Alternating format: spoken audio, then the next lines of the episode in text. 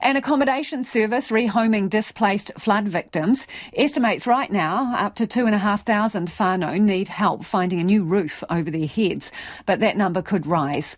The government's temporary accommodation service, or T A S, has been extended to cover all cyclone-hit areas and is helping match people up with medium to long-term homes. Its manager for response and recovery, Julia Shanahan, says they're currently moving portable modular homes to Auckland, but may redeploy them to other areas. The scale is, is really large, as you can imagine. Um, for example, in Auckland to date, we've had just over a thousand households re- register with T A S. Um, of this, about six hundred households have been housed by the temporary accommodation service, so the scale is quite large and impactful across the North Island. Do you know about the other regions, how many you may be dealing with? Yes, so we do have a, a snapshot across the rest of the, the regions, but primarily we kind of wait until we have people register with temporary accommodation, and obviously the people that have transitioned into our service through the emergency accommodation provided by Civil Defence as well. Um, just in terms of estimates, we have about one hundred households that may need T A S support in Northland. In Tairāwhiti, our early estimates are again between about one hundred and four hundred households, and in the Hawke's Bay, initial estimates suggest about five hundred sixty households may need T A S support, but it could rise to approximately one thousand. So what are the options then in terms of housing in those areas? Yeah, well, we I guess we take um, an approach where we think about our immediate needs, our medium and longer-term T A S supply solutions. So obviously when an event happens, we're quite heavily reliant on the commercial accommodation, so motels and ho- hotels initially. Um, and as we kind of transition into the more medium to long term, we think about our T A S porta cabin fleet um, and also build solutions. So it's it's a multifaceted approach, um, and we think about those supply options from the immediate need through to the long term need. So the Portacom fleet, tell us about that, and have they been dispatched anywhere? So the Portacom fleet um, has been currently, it has been relocated. A lot of our Portacom fleet were based in the South Island following the Westport floods, um, and they're currently making their way up to Auckland. So it's been a bit of a journey to get them up to the areas in need, and then from there we work with councils and um, local authorities to consider the best use of that fleet. So whether it be sitting alongside a person's Um, dwelling um, placed on private sites, or whether it's better placed in a village kind of formation on a piece of land where we can kind of administer services in a central location. Will all of those cabins heading to Auckland stay in Auckland, or could some of those go to the regions like Tairāwhiti and Hawke's Bay or Northland?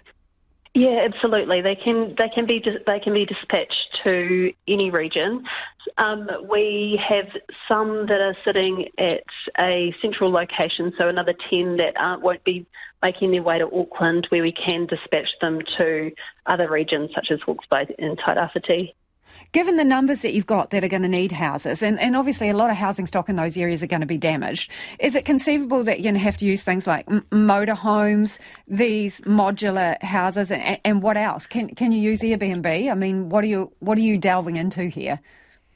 I guess we really think about what best supports the families, um, and obviously with an event of this scale, nothing's off the table. So we are looking at many different accommodation streams. So as you mentioned, motorhomes, porta cabins, um, we're looking at build programs, villages to support people for the long term. So um, many different avenues that we're, we're um, exploring. Can we look at a few of those then? Camper vans, how far down that road are you? Have you have you um, hired any? Are you speaking to suppliers, or where are you at with camper vans? We have spoken to some suppliers, but as you can imagine, this is the summer months in, in New Zealand, so a lot of their fleet have been committed to other Um, to their, their normal kind of holiday makers, so their normal customer base. Um, we haven't progressed that more than just um, making some initial inquiries, so we're not that far down the track with camper vans specifically.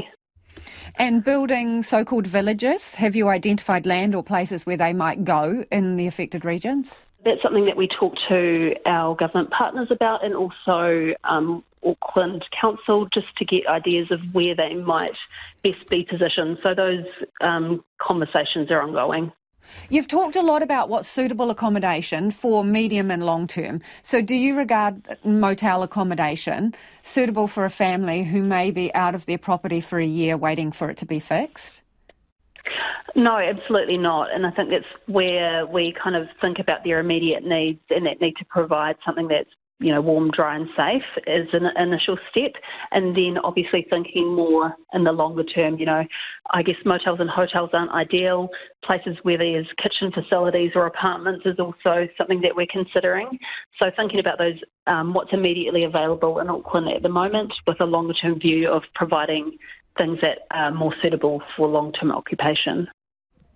And that's Julia Shanahan. There are currently six porta cabins in Auckland ready to be deployed, with a further seventeen expected to arrive in March. Now, the Temporary Accommodation Service says it's working closely with Auckland Council to decide where those cabins should be placed.